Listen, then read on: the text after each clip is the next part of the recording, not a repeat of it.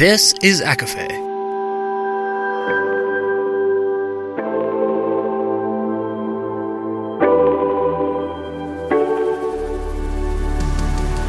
Laura Marie and Jessica Marie proudly present A Court of Fandoms and Exploration, a podcast. Fair warning everything the hosts say is explicit, full of spoilers, and adult content and shall not be used against them. They have opinions. Let's try not to drag anyone for expressing themselves and just have fun for an hour. We all deserve it. This episode contains spoilers from the ACOTAR series by Sarah J. Maas, as well as discussions surrounding domestic abuse and physical violence.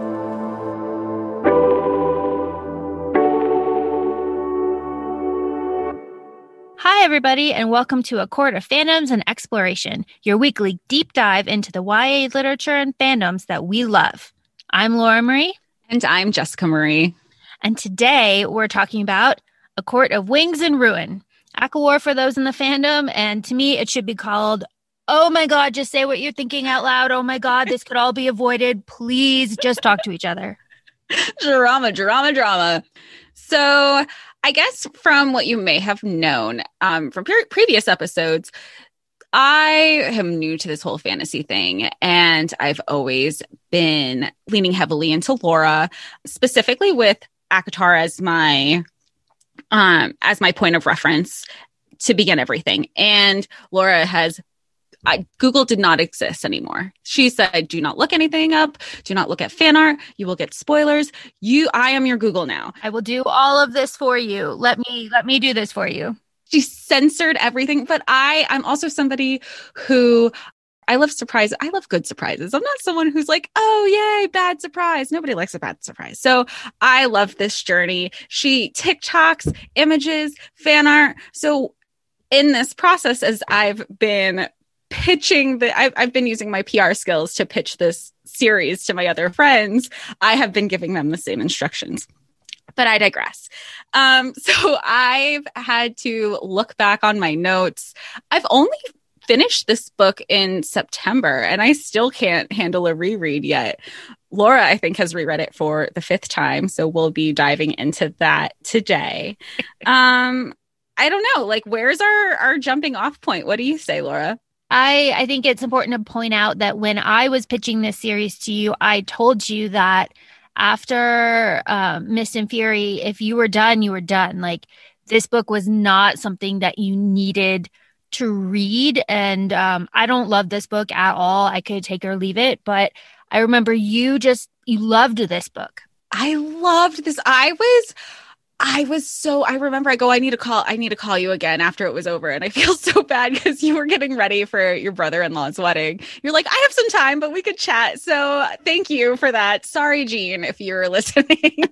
Um, but it was just I think this probably it comes back to what we talked about in the second episode of the importance of that found family and i think that is why i loved this one so much is because you you learn more about the characters and it's not just about Feyre and Rhys. There's there's pockets of information of additional characters that you want to know and their relationships with each other as friends, as professionals, uh, as family.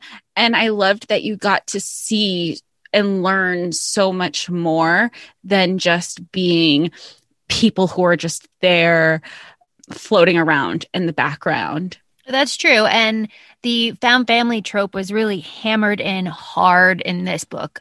When I was re listening to this, I was trying to kind of keep a count in my head of how many times um, Sarah J. Maas used certain words. And my family, my family, it must have been 10,000 all the time during the battle when they're just having dinner when they're separated and but it's interesting because i think this is the first time that she felt that she had a family too. I mean she has sisters she has a father. Yeah they're related by blood but you know what do they say in supernatural?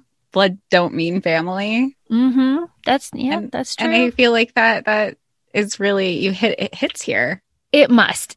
it, it must. I think the family is kind of the the motivating factor in her I don't know, decisions to do ev- everything. Although I have to say, the f- found family trope was sidetracked with me by the the self-sacrificing trope which was also hammered in so hard in this book. It was that so I, I said I reread this. I finished this about two hours ago. Is is my like fourth, I think, all the way through read of this, and uh, the found family trope is fine. The self sacrificing trope really started to bother me, and the for the foreshadowing is just so obvious. Like now that I'm so familiar with the story.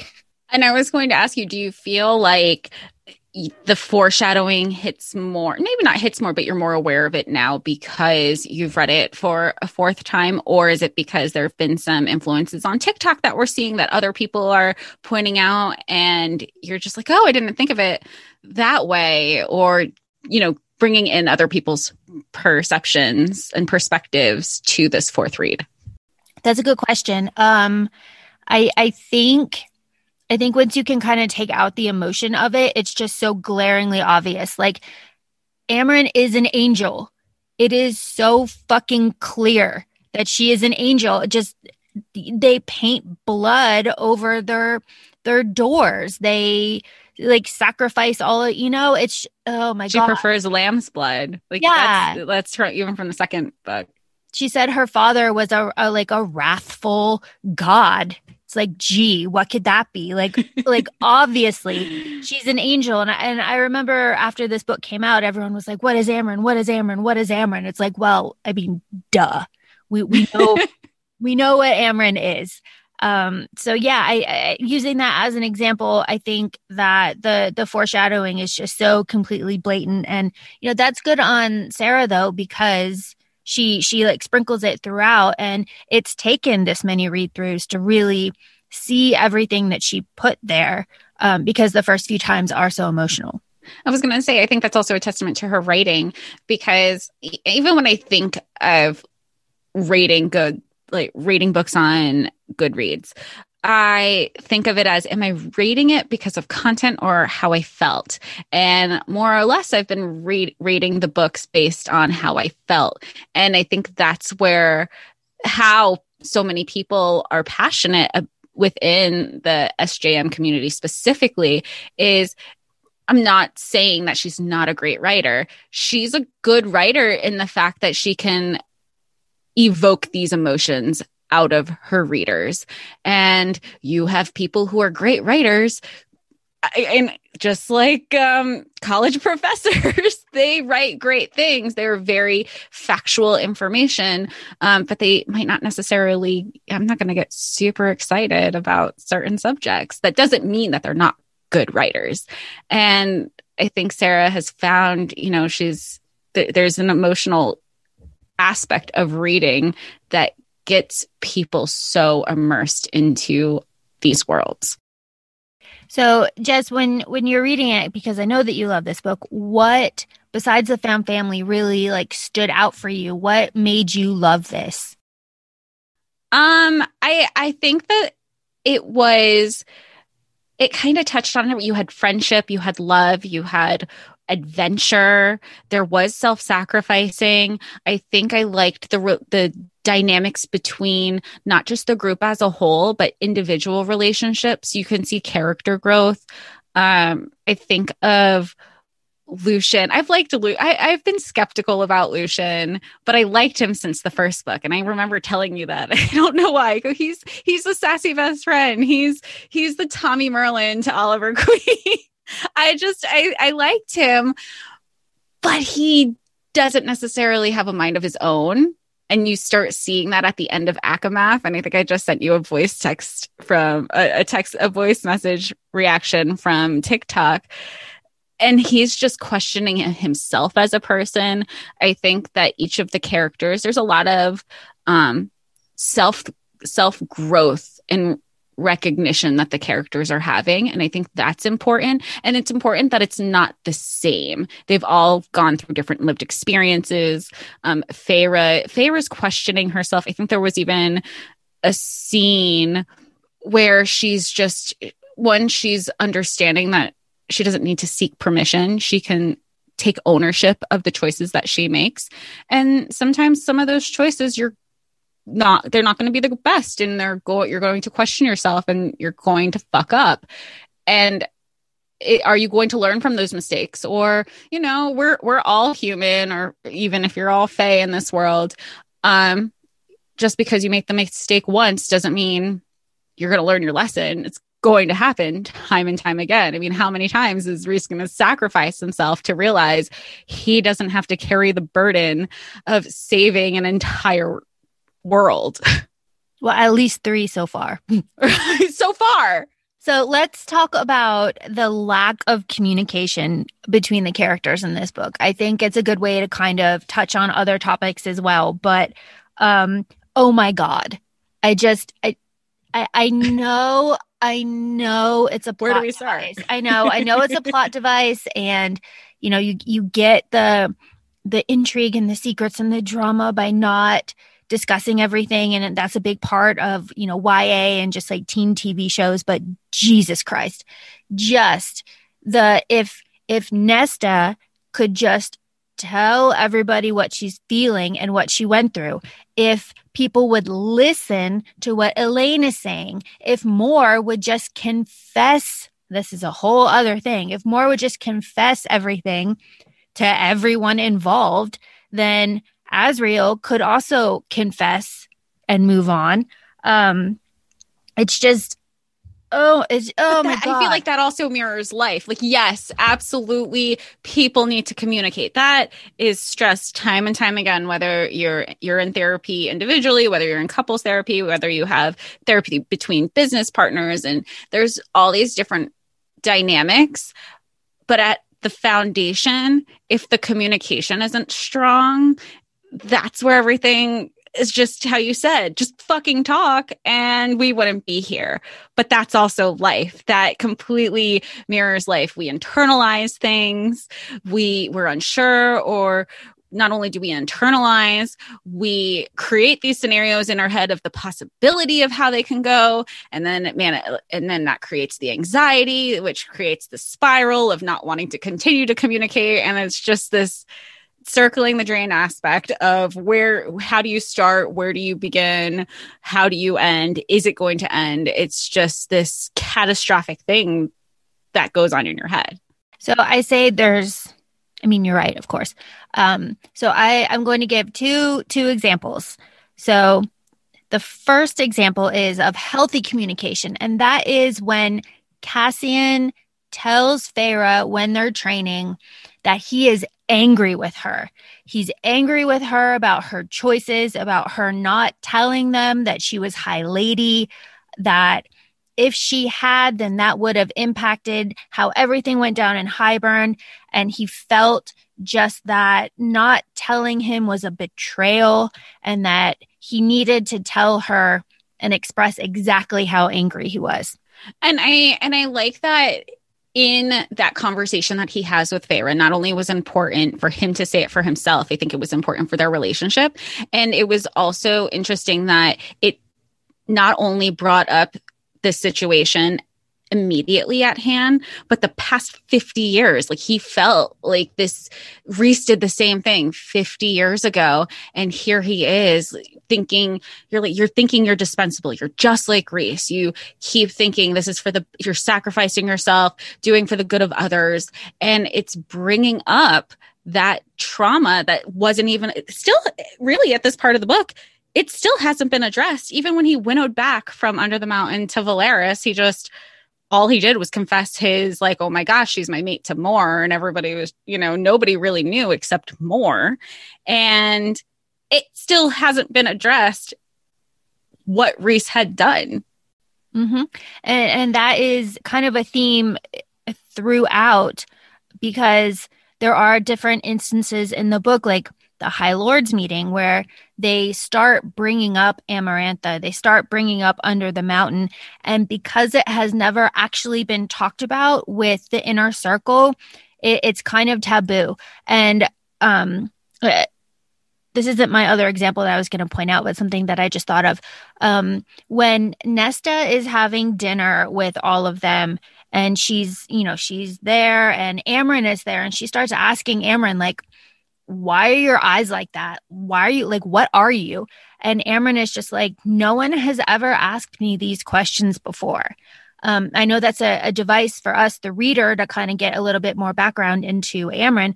But I also really like how Amren's like, they didn't ask it because it's fucking rude.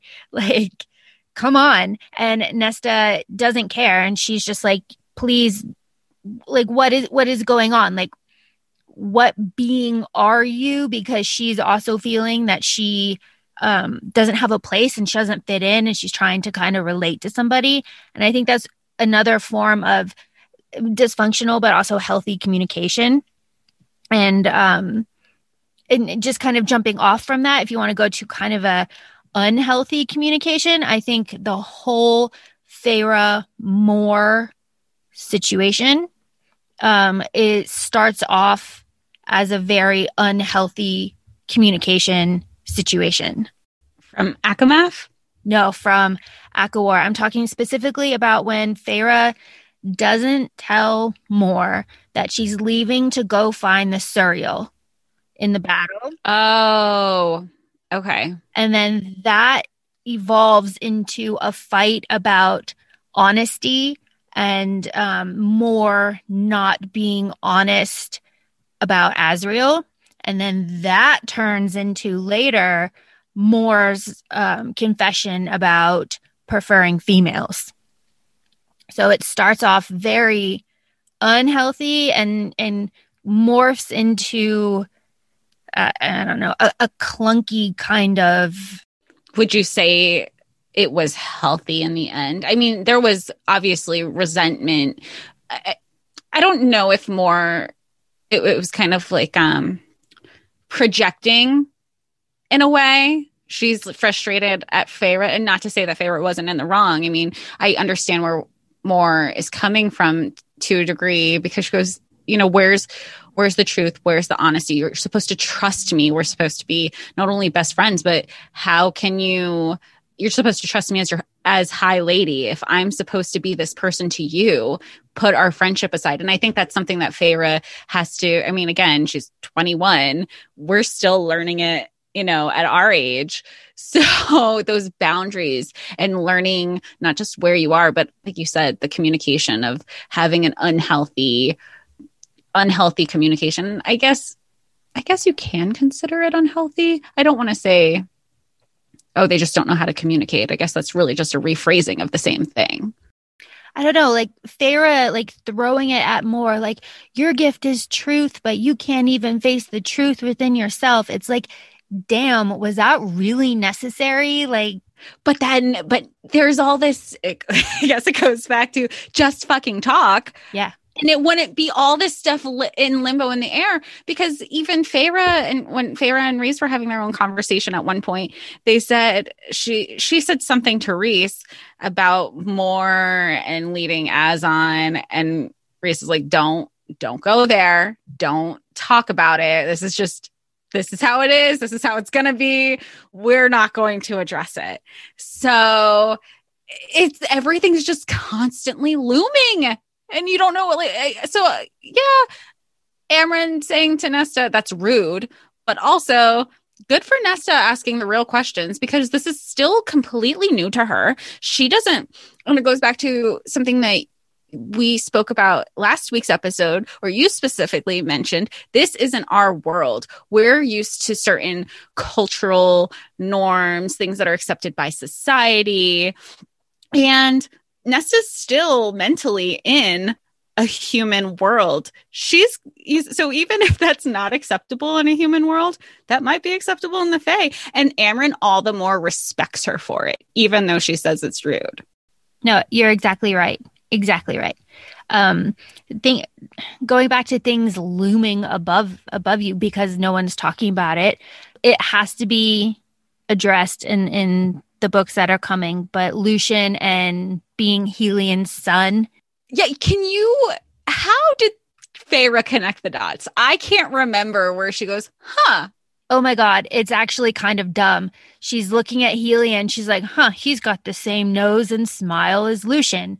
And then, and then Helion starts talking about how he saved Lucien's mom when she was on the run during the first war And Feyre's like, You had an affair. And Helion's like, A gentleman never talks.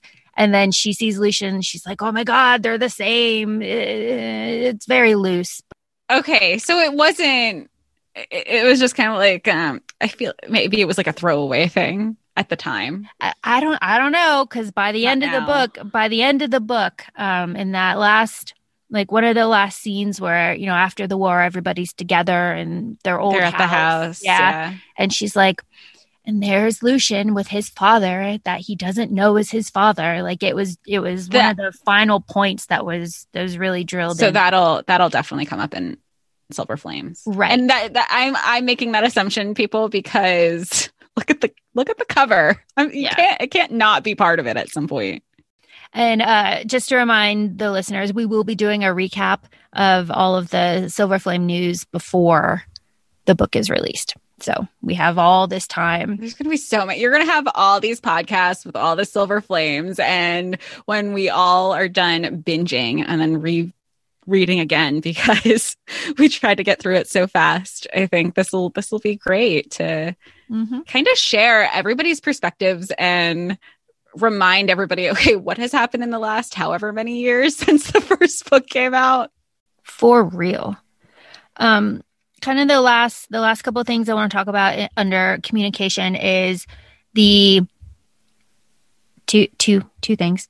The the healthy communication between Cass and Nesta at the very is it healthy I I I think I think so. At the very like end, when when they think Hybern is going to kill them, and Oh, that Cassi- yeah, and Cassian, you know, is he kisses her and he's like, you know, I have no regrets except for we didn't have time together, and I'll find you in another life, and you know, eh, and I'm she Nesta doesn't answer him, of course, but she throws her body over him and um, you know, they're clutching each other knee to knee and they will go into the afterlife together. So that's is about as healthy communication as we can expect from Nesta at this point.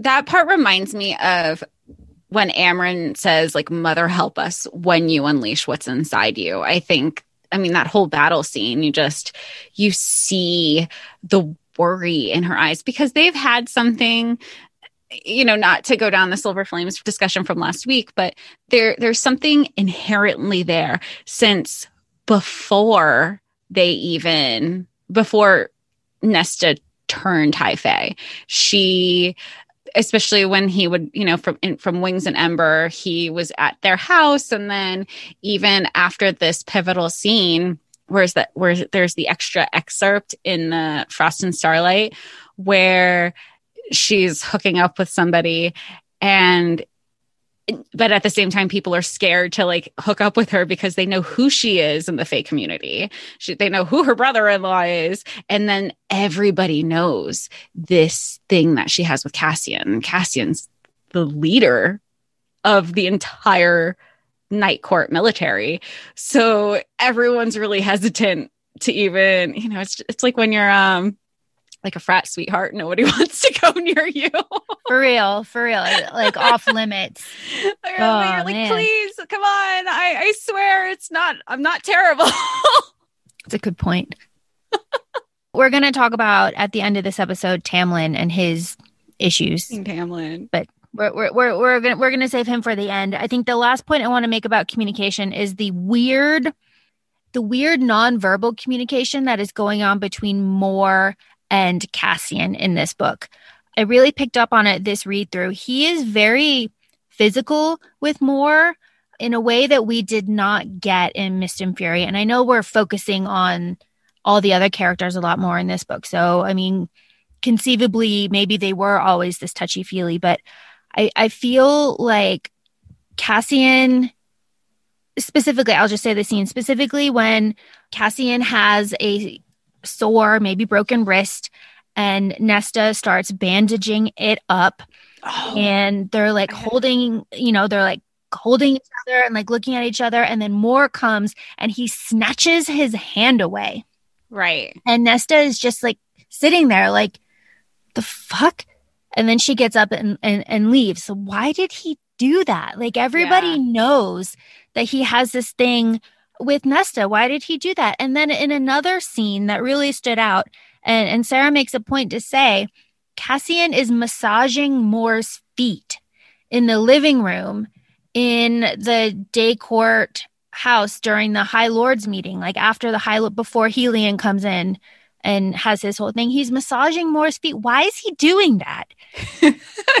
I mean, maybe this is just not like, I don't want to say not okay. I, I don't want to judge other people's friendships.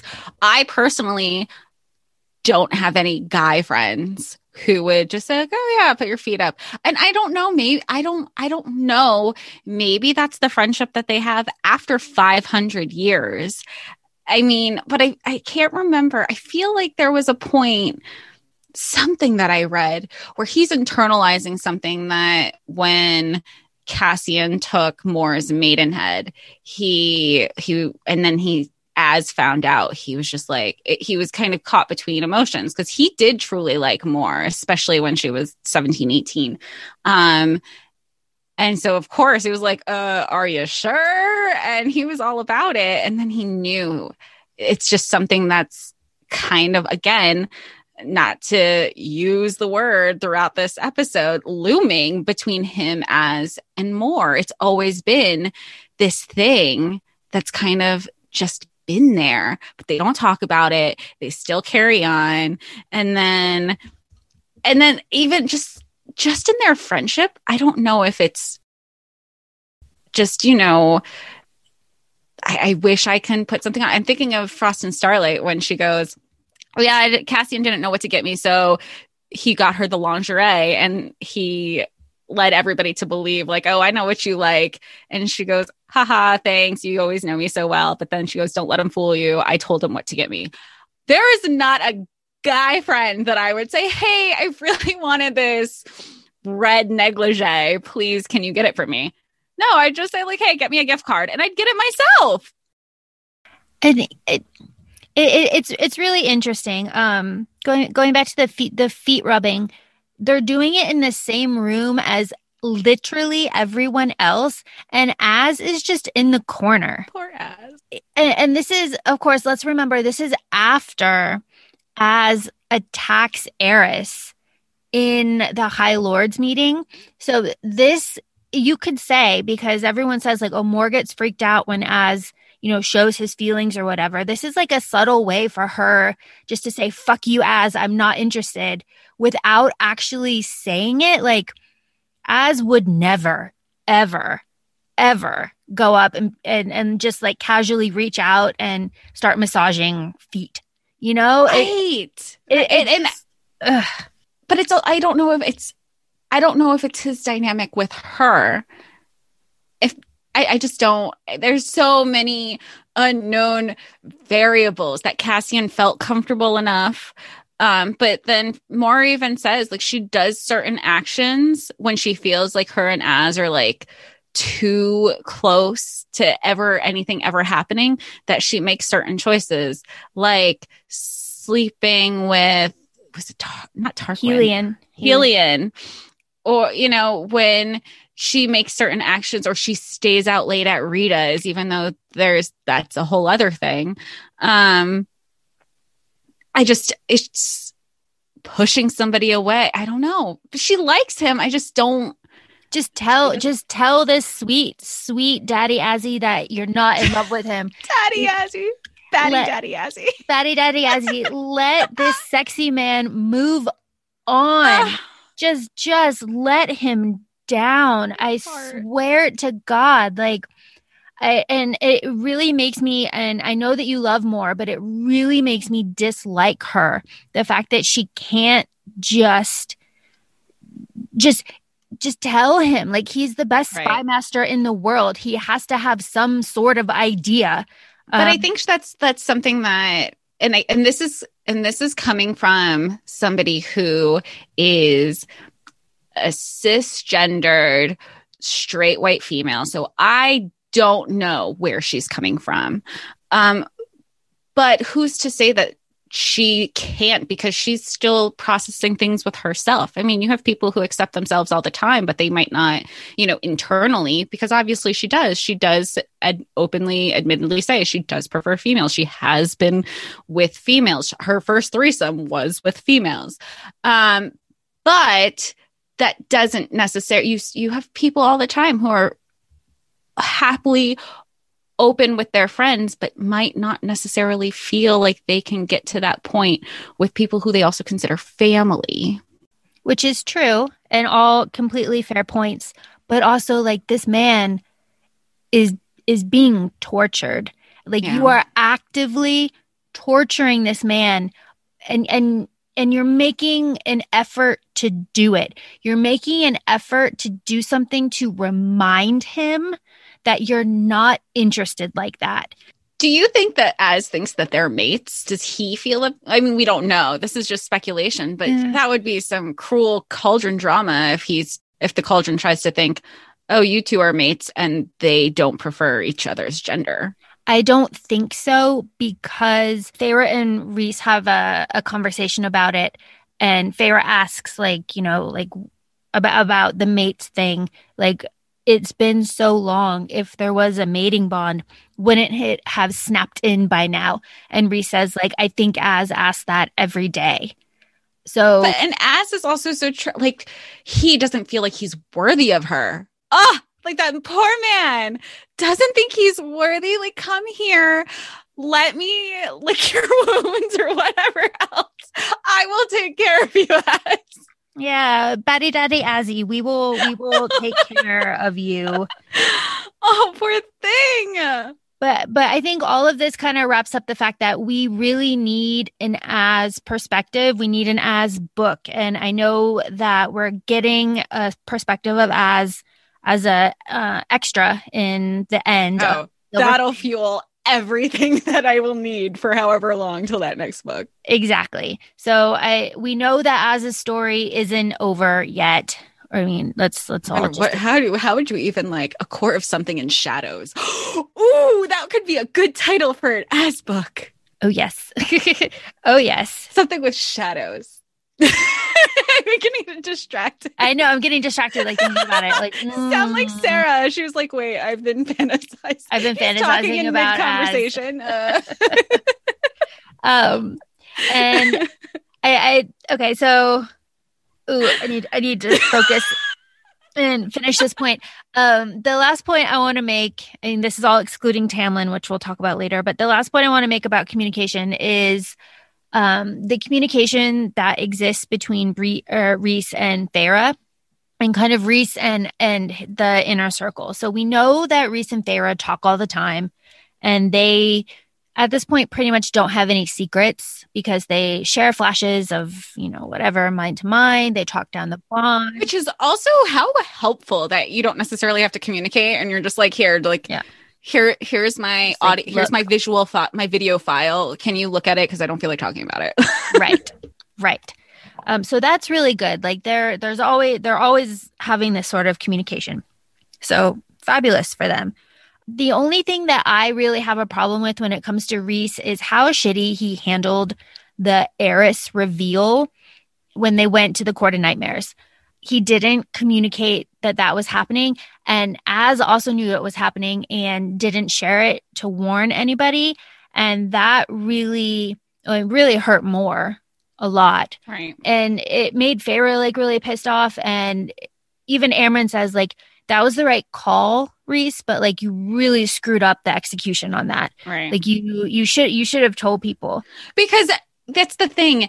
I feel like when as his quote as his subjects for lack of a better word they would have gone with Rhys. they would have followed suit understand and i think even Mor says the same thing i wasn't going to like it but i understand where you were coming from yeah. and that's that that's really what it comes down to is the communication to what you said because it hurt them more that it was a they were blindsided if they at least knew what they were walking into, they didn't have to be happy about it, but they were still a united front. Exact exactly. Exactly. Um So let let's let's move on to the High Lords meeting. Ah, this is so good. It, it, it's so good. So Jess, when you read the High Lords meeting, how how did you feel? Like what was your reaction to it? I mean, I was stressed. I was happy. I just reread my notes that I had sent to you. I re-listened to the audio of Tamlin. Ah, fucking Tamlin. I'm uh, I don't I know we'll talk about it later, but I'm so over everybody and their bullshit of Tamlin needs a redemption arc. Not every single fucking person needs a redemption arc. His redemption, he brought Rhys back to life. Done. Over you. You are no value added. I'm sorry Tamlin fans. You can go read ACOTAR 1. Like I'm just over them. But I loved I think it's so funny with the High Lord meeting going into it. Rhys is like, yeah, they can just believe us and everyone's, you know, sometimes Rhys is a little bit delusional. No, you have just been playing this evil dark lord for years and now you're like i don't understand why nobody wants to believe really? You don't understand? Like mm, maybe maybe you were under a mountain a little too long. But i love i love tarquin. Tarquin i even told you Rhys Rhys's bay we'll talk about it in ACOMAF of my crying at the kitchen table to you. but I like Tarquin's like, mm, no, I hear things. I wasn't always High Lord, so I I see everything. So he, it makes sense why he was the first one to respond, despite the blood rubies it was exciting. You didn't know. I, it was just, it, it, was an adrenaline rush. I was stressed. I was excited. I couldn't put the book down. I, I, ha- I was listening to the audio version, so I definitely threw my phone at some point at, at the Tamlin point, really, as we all know. I just, I, I love everything about it. I love the confrontation. And nobody, this hasn't happened. Like, nobody has really been together since under the mountain. So there's a lot of again communication that shit needs to get put on the table and there's going to be resentment because nobody openly really had this communication. Um, and you know that from Viviane and Mor's reunion. Exactly exactly right. So having having just re-listened to this first of all i'd like to go to the day court. That palace sounds amazing. My big takeaway from the high lords meeting was oh my god i hate Beron. I hate him so much. He is such a close. He's ugh, he's just the worst. You know how I imagine Beron looks like. I don't know if there's fan art. I really don't care. You know the Burger King King.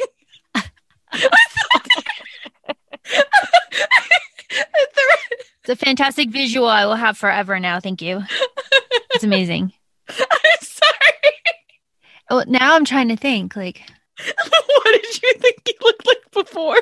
Honestly, honestly, Beron and the Autumn King from Crescent City are one in the same to me. Oh, uh, yeah, that's I literally just shifted. yeah. Yeah. It uh they're they're one in the same. I really have problems like differentiating them. All I know is like the Autumn King and Crescent City wears like slacks and like jeans and shit. like Beron wears like tunics, but essentially like the coloring is the same. And I think I want to bring up real quick because we've had this conversation and I go, you know, the autumn court, especially when you see all the TikToks of what such and such court looks like. And it really, at this point, like I have, obviously, I want to be in the night court, but I just look at them all and I go, I want that court. No, I want that. Like they're all so beautiful. Um, and I would say, you know, there's some, there's, and everybody knows it's something beautiful with fall. And you had to, but also the continuity that whoever, what, whatever story we're reading, the king or the lord or whatever of the autumn court is a piece of shit. And you were like, well, yeah, because autumn is the season of death and decay. And I think that's really important. I think we forget about it because we get lost in the beauty.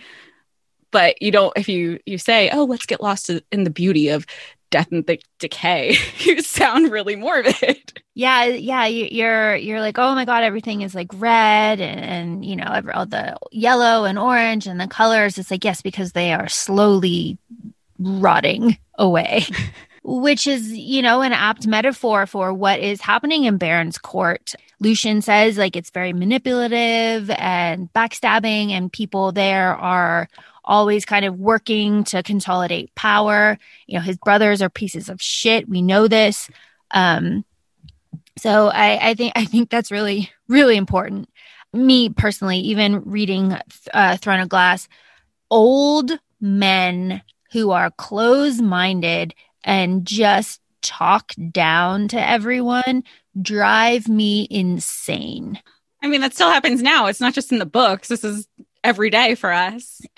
Yeah. It, oh my God. It's so annoying. And the, the way, I mean, obviously the way he, he speaks and treats Feyre is horrible, but you know, it's also expected.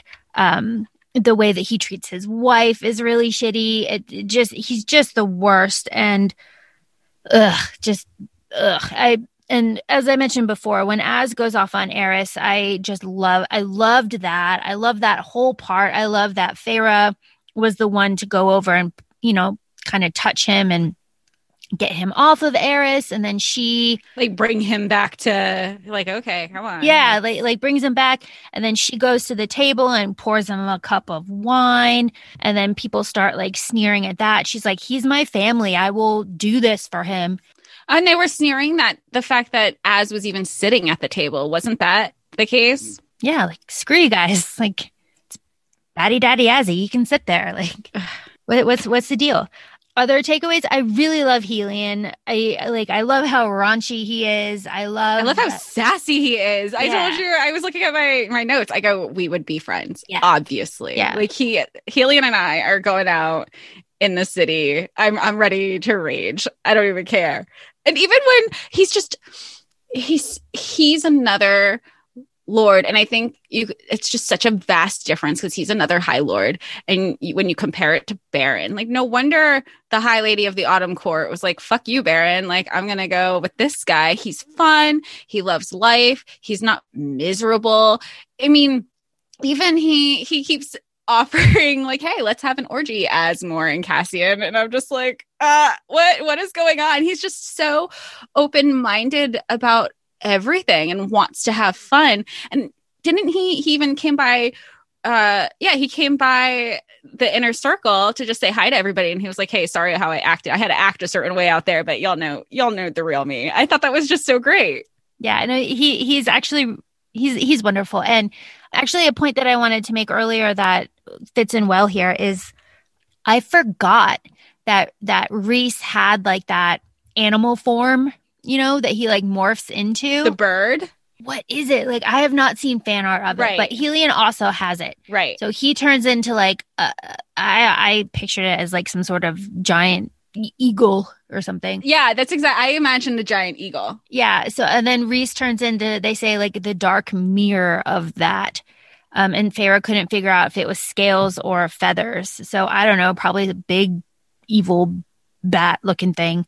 Um, but I forgot about that because when you think about like transformation, I always think about Tamlin because he's always as that like weird wolf thing horned like lion wolf weird thing. man bear pig Man bear pig. yeah, so I and I've never seen fan art of that, uh, of what of what they look like. So maybe I need to dig a little bit into that. But I I do like that both you know night and day come together and transform at the same time and just like go at it in the battle. wreak havoc. Ugh. And I think, and even in that moment, Feyre is like, I forgot. You know, you you're so used to one form of a person, and then you go, oh, I forgot that that's that's who they're also this warrior. This is they're they're a warrior, they're a survivor, and I think I mean she she says something along those lines. But I think that could also be said to the people that we know. We have different I don't want to say different personalities, but we show different selves to, depending on who we're around.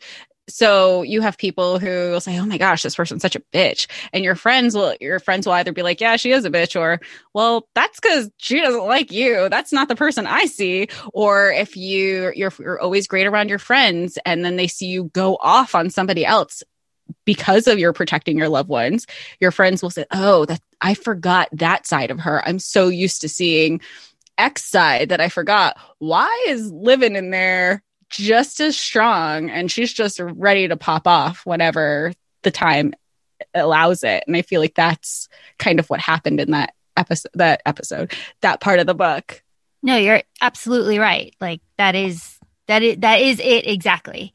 And I, you know, I really felt that way uh, about the battle in in um, the way that Sarah describes Cassian, you know, dancing and like being made for battle and like battle is a is a symphony for him and he dances through it.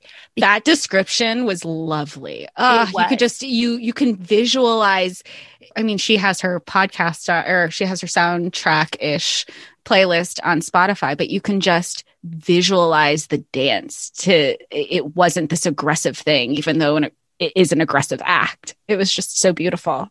And that's a side of Cassian that we don't see very often. Um, it's even mentioned in the book that the soldiers hadn't seen him in a full out battle in a long time.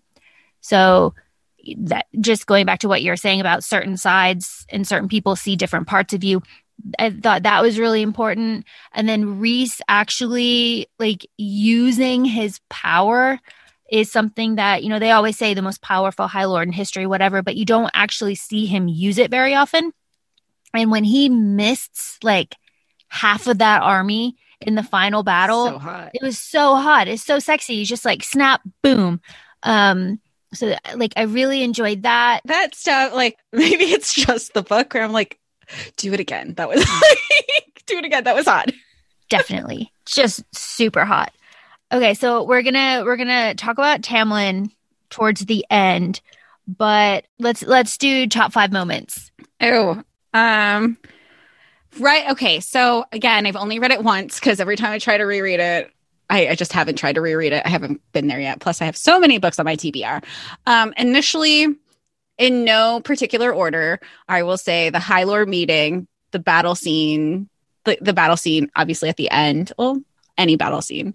Um, Mor coming out, Cassian and Nesta at the end when she's covering him with her body and Cassian as seen coming to take Feyre home might might be top three. I'm not numbering anything, but that's definitely a top scene. I I had to reread it twice. That reunion was more important, and that whole scene was more important to me than Rhys and Feyre's reunion.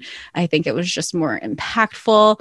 I think Sarah on her playlist has the certain medley from Swan Lake and I just, I envisioned the whole thing. I saw it happening. I was crying. I didn't realize that I loved those two characters as much as I did until that moment.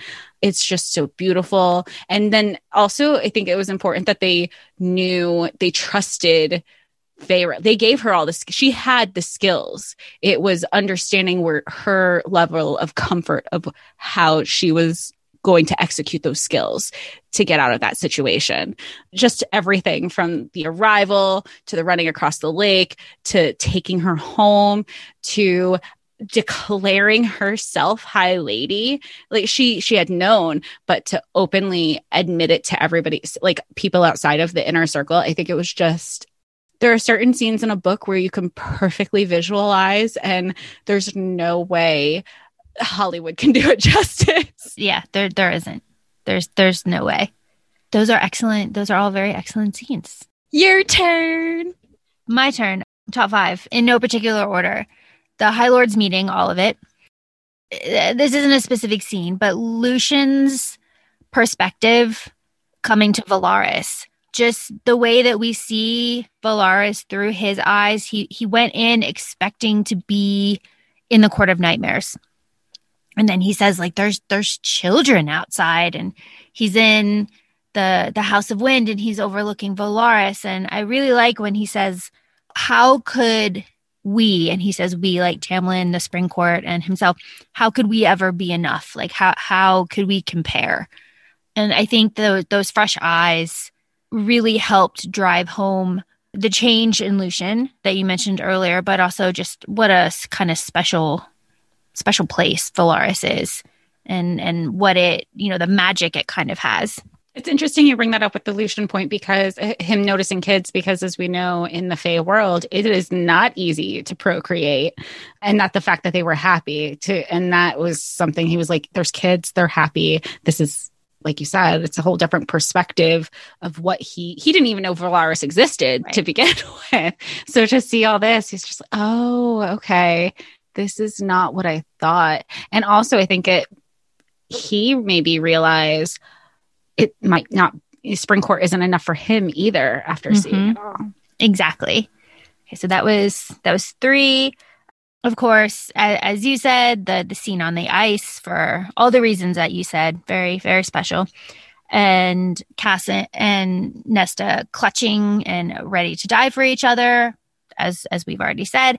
And then um it, you know, and re-listening to it, it, it's not talked about a, a lot, but Feyre um, in the Ouroboros in the mirror, uh, accepting herself, and and the the the description in the in when she's talking about it in the beginning, she's like, you know, I'm probably not going to share this with anybody. Her whole like journey with the mirror, and then later on, she she tells everybody at the meeting at the end about the mirror and what she saw and she tells Rhys and she shows Rhys and she says that like she cried and she was hysterical and she stared into it and she forgave what she saw there and she loved what she saw there. And of course that is her the reflection of her truest self and she loves and forgives herself and she completely accepts everything that she sees. And of course, you know, she accepts herself and all her past mistakes and she she loves herself and it's you know, it's a really wonderful message. Should you should love yourself. To go off that and I think maybe some of the things that I've been seeing on Instagram or just different forms of media is like you said, accepting your truest self and recognizing your mistakes and if you want to take ownership of those react those those actions that and not all actions you're not going to be perfect. We've talked about that earlier in this episode. You're not going to be perfect. You're going to have to if you want to change the change is there. And it reminds i just watched this special episode of euphoria last night and oh, you did? Oh my god i was crying.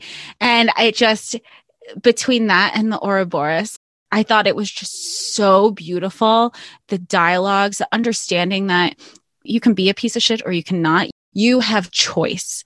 You get to choose how you want this to go.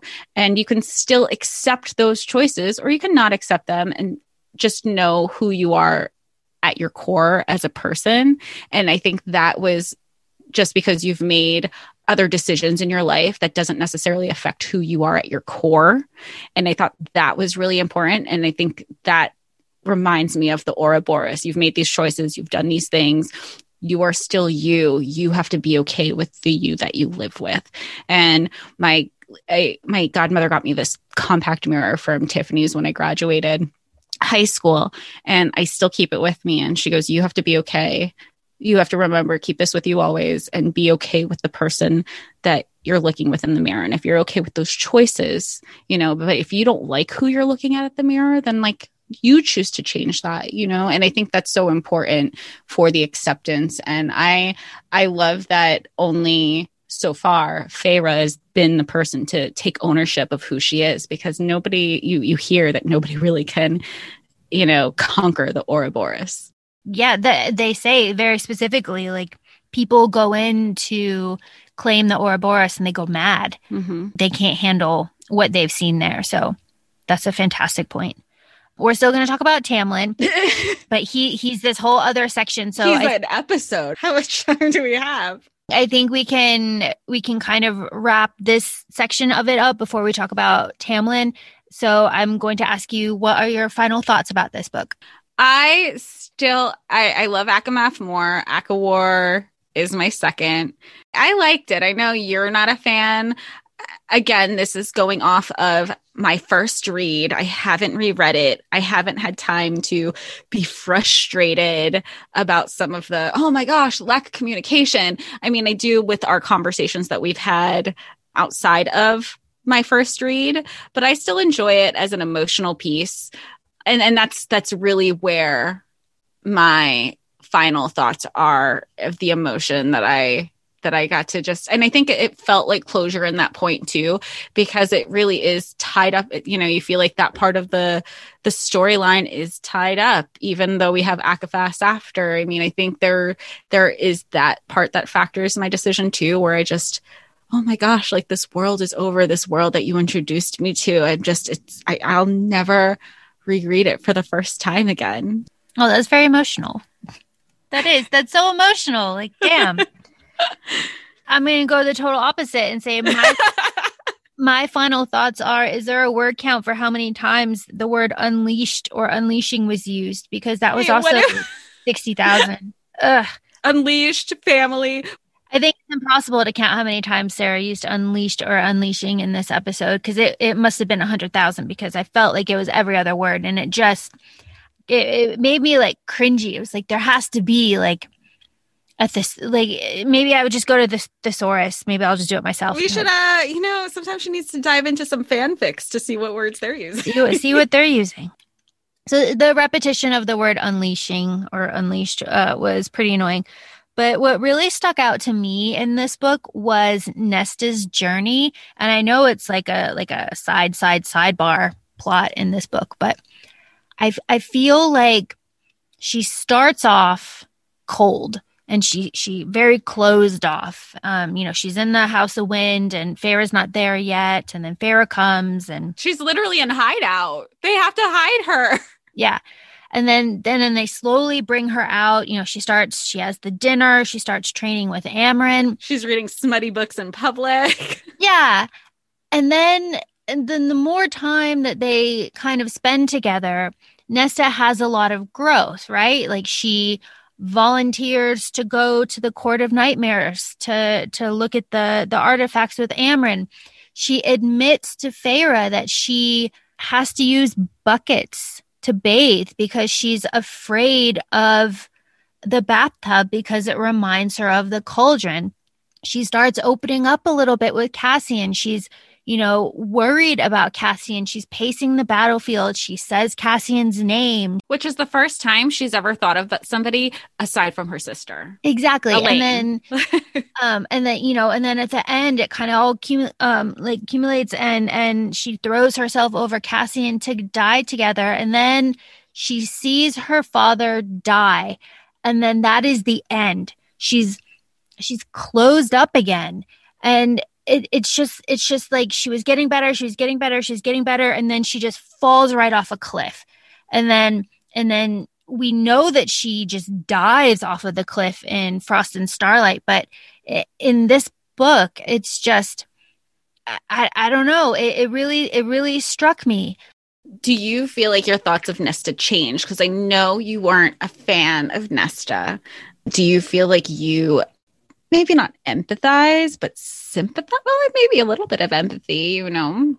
I mean, a little. I mean, she's still a really shitty person, but that's just my opinion. But I, I just it, it struck me this time, this reread, that she was getting better, and then she then her dad came through for her, you know, in this way that she never expected. He he comes in, he saves the day, sorta. He's got the boat named after her. He says that he loves her, he's proud of her, you know, da da da da. And then he dies right in front of her, and then all the progress that she made is just gone.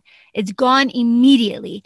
And I mean, I say that she's a shitty person because she takes that out on the people that are closest to her. So instead of continuing to to slowly open up and and communicate in a healthy way, he locks it all down again. And not only does she revert to where she was, she goes so much deeper and it gets so much worse.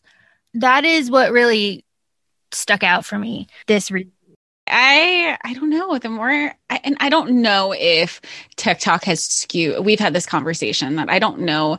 I didn't like Nesta initially. I, said, you know, maybe there are things that I don't like about her because there are also reflective in things that I don't like about myself. Um, but she is the person that I re- I see a lot of myself in Nesta, and I think that's frustrating because the th- it's the things that I don't like about her are the prob- are a lot of the things that I'm just like, uh, look in the mirror, chick. But I, I think there's something to be said. And I've said this from the beginning, though, I'm intrigued about her relationships. I mean, she, like you said, with her thing, with watching her dad die, there was also some closure there that she had this hate for her dad for so long. He comes through with an armada. The leading ship is named after her and her dad finally came through and that was also a reflection of her dad's own issues of i wasn't a provider and here i am i can provide for them even for this moment there's going to be growth there because you can't go through these experiences and not grow from them. Whether that growth is positive or negative, we don't know. So that'll be interesting. I do, I do, I'm just intrigued to see how everything unfolds. You know, I don't know if part of the also part of the reason I started to lean towards Nesta is the way people depict her on uh, TikTok and sometimes it's so funny and i go yeah that's nesta. Oh she's a, she's just a hoot you know? Shout out to bethany Maas trash for her fantastic nesta. Oh she's the best fucking queen bethany. She's so good. My final final thought before we dive into tamlin is that i ship uh, vassa and lucien I like them together. I ship them together. Um, that's the hill. That's one of the many hills that I'll die on. Really? Yeah. I just I think I think Elain is uh, I mean, besides being completely boring and slightly useless, I I just think that she she doesn't there isn't enough oomph there. And like Lucien Lucien needs someone someone like fiery, someone that wants to be alive, someone that you know, is is like willing. It's interesting to say that because I now I'm thinking of when Alis in the first book was like, oh, you know, go to go to Tamlin to get like information or something. He's definitely somebody you need to push back on or give some sass. And he, and Feyre was always pushing back on him and giving him that tit for tat.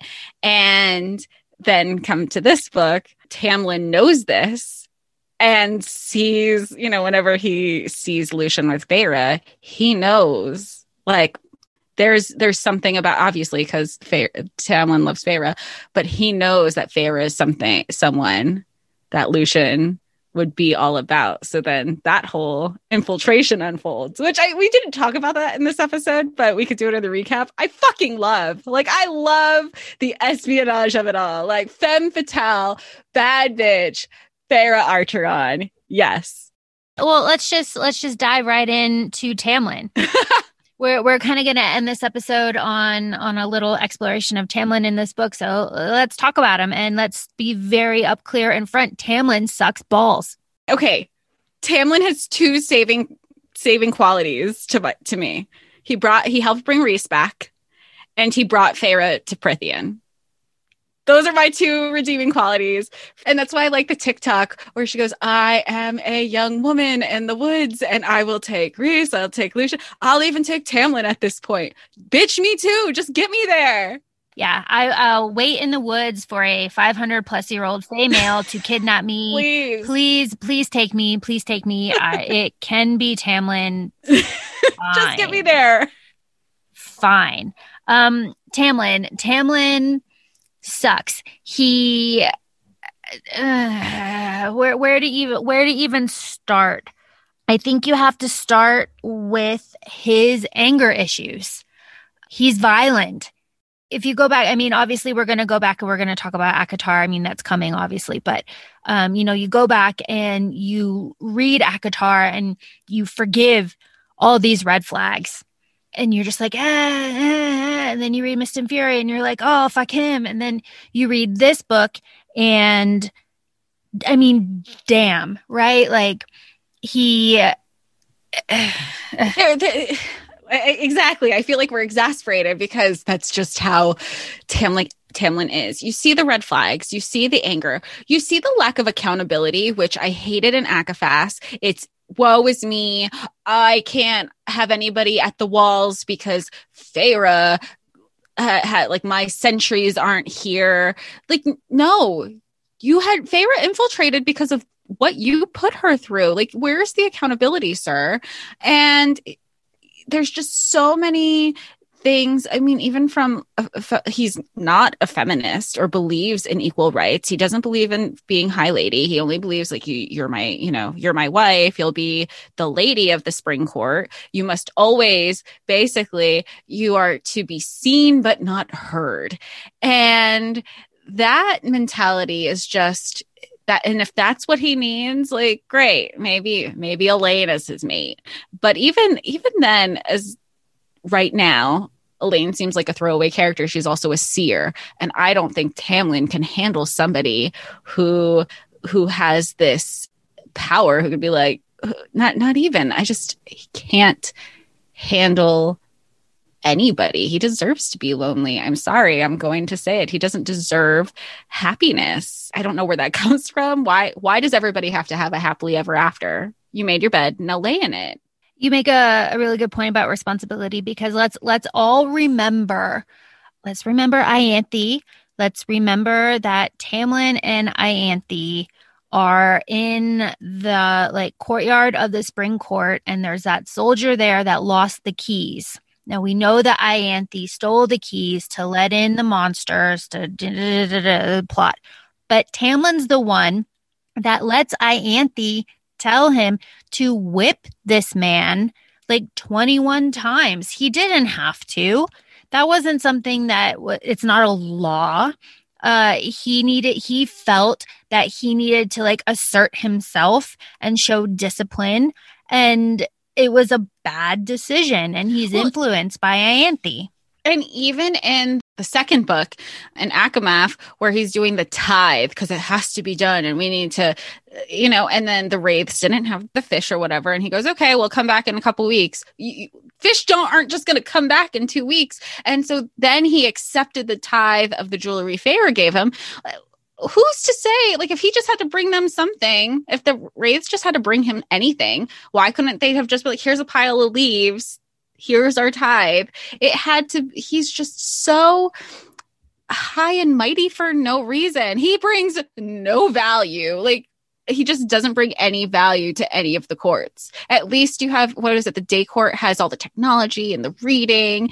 And then I feel like with summer court, there's a lot of seafarer and warriors, and that's a whole thing. What what is spring court giving me? Calanmai? A fairy orgy? Is that their only contribution? Oh, well, let, us talk about it. Let's talk about it. Let's talk about the yearly orgy. And you want to call Feyre a whore? I'm sorry. I'm just really like. no, exactly. Exactly. Go off when Tamlin says what he says in the High Lords meeting. When he says, Does she still make that little noise? when she's about to orgasm, talking about Feyre in front of everybody. Okay, let's slut shame Feyre. Lose my shit. There is not, which is unfortunate, there is not a woman in this world who hasn't experienced a man like Tamlin to try to slut shame her. T- she has been with three people. Her first, Tamlin and Rhys. And he has fairy orgies for over 500 years. Yeah. And he's like, oh, oh, oh. But that, I mean, circle back around to communication. We we talked about it kind of earlier. Like Tamlin is bitter. He's hurt. We know that he is violent and he can't express himself and he has a bad temper. So the only way that he can kind of convey these feelings is to try to humiliate this woman that he is still deeply in love with in front of everybody and it's just such a shitty thing to do and and i i think it it speaks to the other high lords who are also kind of like dude, that's really like shitty. But also, how sexy is it when rhys just like rips the air out of his throat? There's just rhys is sexy to begin with. We're not even to go there. But every like there's certain things that just stand out and just the calm disposition that he has while he does it, that control. Please, sim for him any day. Any day. Any day. And then I just I, I go back to Tamlin trashing the house it's just such a stereotypical like white boy thing to do. I mean, I've seen a lot of TikToks. He's such a fucking Chad. Exactly. The TikToks that are like, oh, when I get mad, I punch through the wall. It's like, okay, Chad. I mean, go to therapy. Chad is the millennial Karen. Oh, it's so true. it's so true. But like, really, and I like in this book specifically Feyre kind of kind of pokes him a little bit when they're fighting and this time when he explodes there's lots of exploding in this book wait when she pokes at, at the beginning or at- in the beginning. Okay. Um, she she pokes Tamlin's temper a little bit, right, so that the guards Oh. outside can hear. And and when he explodes, and she doesn't put her defenses up. yeah, so she she lets all the like wood or whatever like scrape her up and shit, so that everybody else can can see the abuse, because that's what it is. Let's be very clear Right. so that everybody else can see the abuse. And then, you know, go back to she can't use her old bedroom because he went in and trashed it. That's why she has to, she has the room across from Lucien. It's like, Well, also let's not forget that was part of I, I think it might have been I can't remember your you have a fresher take.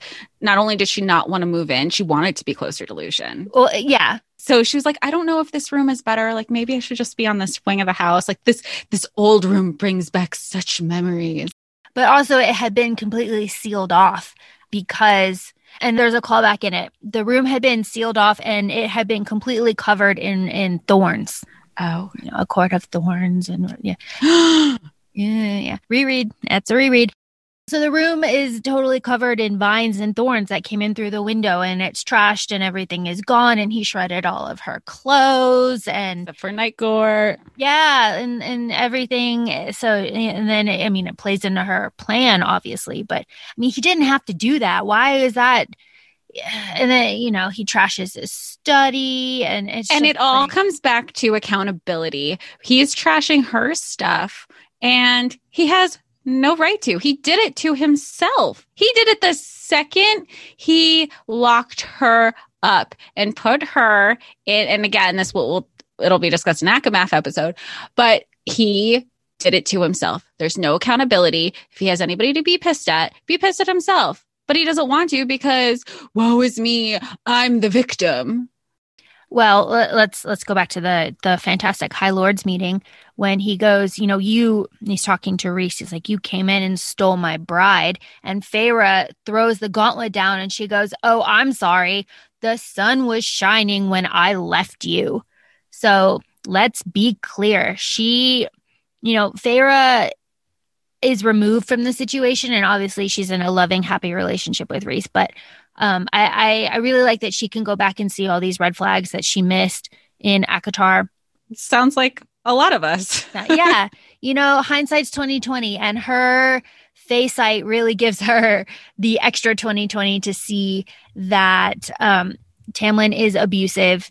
He is uh, he's, he's just a piece of shit. He's just a piece of shit. Like so why does everybody want him to have a redemption? Like I'm, a, you know, I'm totally with you here, which begs me to ask, why do we feel we, as in the community, not you and I, we, that he needs a redemption arc? well, he already had it.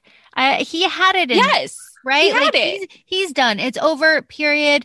Um, he brought Rhys back to life. You could also say that he gave Feyre the extra like boost or whatever to get out of the camp when when she was trying to fly away with Briar. Um, you know that's the, uh, he, he comes through with Jurian and and Graysen, the army. Like he he's done. So I like I don't understand. Honestly, I really don't understand why we needed those extra scenes in Frost and Starlight uh to to be like oh so sad so sad so sad so sad Oh, and that's also sexy when Rhys goes to Tamlin Yeah. and he's like, kind of, he's really rubbing it in his face. He's like, I got it all. yeah no for real it, it is it is well everything you know everything was so like tamlin's story is done and over with The only way I'd want to see Tamlin again is if Sarah redoes A Court of Thorn and Roses, like books one through three, in Rhys's perspective. Oh yeah Only no. way I want to see Tamlin again. yeah that that's the only way and of course um we talked about it earlier like fan theories and how fan theories kind of color how we see everything like is elain a good mate for tamlin i say mate loosely because you know but And Tamlin said, let's not forget that Tamlin still doesn't have a mate. right People are freaking out. Like he need why one again, like why do he's not value added anymore. So I don't know what Sarah plans on doing if she plans on doing anything with Tamlin. Um, but he doesn't he's so hung up on Feyre. Like you could love somebody, and I guess maybe that's its own conversation of like you can have multiple loves. That doesn't mean that they're your soulmate or your they're your mate or whatever, which is clearly what Tamlin is going through. But she's not his mate. And she never was. Never was. She she never she never was. and eh, we'll we'll talk about it in Mist and Fury, but Feyre says that fantastic line like I think I would have fallen in love with the first person that showed me any sort of comfort and safety. That's what she that's what she needed at the time. And then mm-hmm. she she realized that well she realized that, which is like huge, but also that's not what she needs anymore because she's her own person. And Tamlin hasn't gone through any growth He's still the same immature Chad that he was in the beginning. If you think about it, it's not just in the beginning of ACOTAR, but like 500 years ago, because even when him and Rhys were BFFs, he was still a piece of shit killing his mom for and I don't know if we're going to get that information of the why of killing his mom and sister and then being pissed that Rhys's dad killed Tamlin's mom you're you just killed half of his family. And now again tamlin wants to be upset at rhys? Really? You literally just set up a massacre. Oh, just fuck this guy. Fuck this guy. Yeah. So I, I think we've made it clear about how we feel about tamlin. Not every character needs a redemption arc. And let's segue into our, our final thought for this episode which is eris. Um during my reread, it became very clear that because of Eris and his deal with Rhys, that Eris is probably going to eventually murder his entire family and become High Lord of the Autumn Court. And Rhys has to support him. That is the plot that was hatched. So we will have more of Eris. And Eris says to Mor, and oh, the the history that he has with Mor. You don't know what you're talking about. You don't you don't know what you're talking about. Yeah. He has different little quips that he says to her yeah, it's like, you know, it was way more complicated than you think. You don't know everything, or I was protecting you. He implies that he knew that she preferred females. So he needed to. He does imply that. I don't, again, I haven't reread it, yeah. so I don't know how black and white it is now. Yeah, he, he implies that he knows her preference. So he was, he was trying to make it very clear that their engagement was over and it was never going to happen he kind of implies that he didn't have much to do with the the nailing and leaving of her uh, in the woods. That's kind of implied, but but not a lot. Um, so we're we're getting we're getting more of Eris, and I guess my question, Jess, to you is, why do we need this? I I don't I don't know if we do, or is he a bridge to something else? To and, and I say that with the theory, maybe not a fully formed theory, but I know I've messaged you about it, is could it mean something for long term for Lucien? Is it something to set Lucien up for in regards to if people find out that Helion, it, Lucien is Helion's son? And it's been alluded to. Amren says specifically, like in regards to Lucien taking over certain things and I think there could be a possibility. What if Helion dies and then that power that happens when a High Lord dies goes to Lucien and then Lucien starts overseeing that court and Eris is so now you have brothers and opposing courts both becoming High Lords. I don't know. And and that's something that I find interesting with the Silver Flames cover with the day court insignia. Yep, that's a really good point. And of course we talked about you know, toxic everything last week and how everybody was very, very toxic about the cover. Um, but the fact is, we don't know the story. We don't know what's going to happen. So, eh, but again, do we need do we need a redemption arc for Eris? Not everybody needs a redemption arc. Not everybody needs a redemption arc, which I think is a perfect segue for next week when we talk about redemption arcs, specifically redemption arcs and villains and lack of redemption arcs specifically in female characters. Yes. Women, I mean, as as we know, being women, women are not treated the same in anything, but especially women villains, their redemption arcs or lack of what it means, great examples, and maybe even not specifically villains, but just um, people who are villainized. I'm thinking specifically of Taylor Swift. So that is going to be the focus of our episode next week. So make sure to tune in for that. And make sure you check out our Instagram page that we try to keep as active as possible at ACOFAE Podcast, A C O F A E Podcast on your Instagram feeds.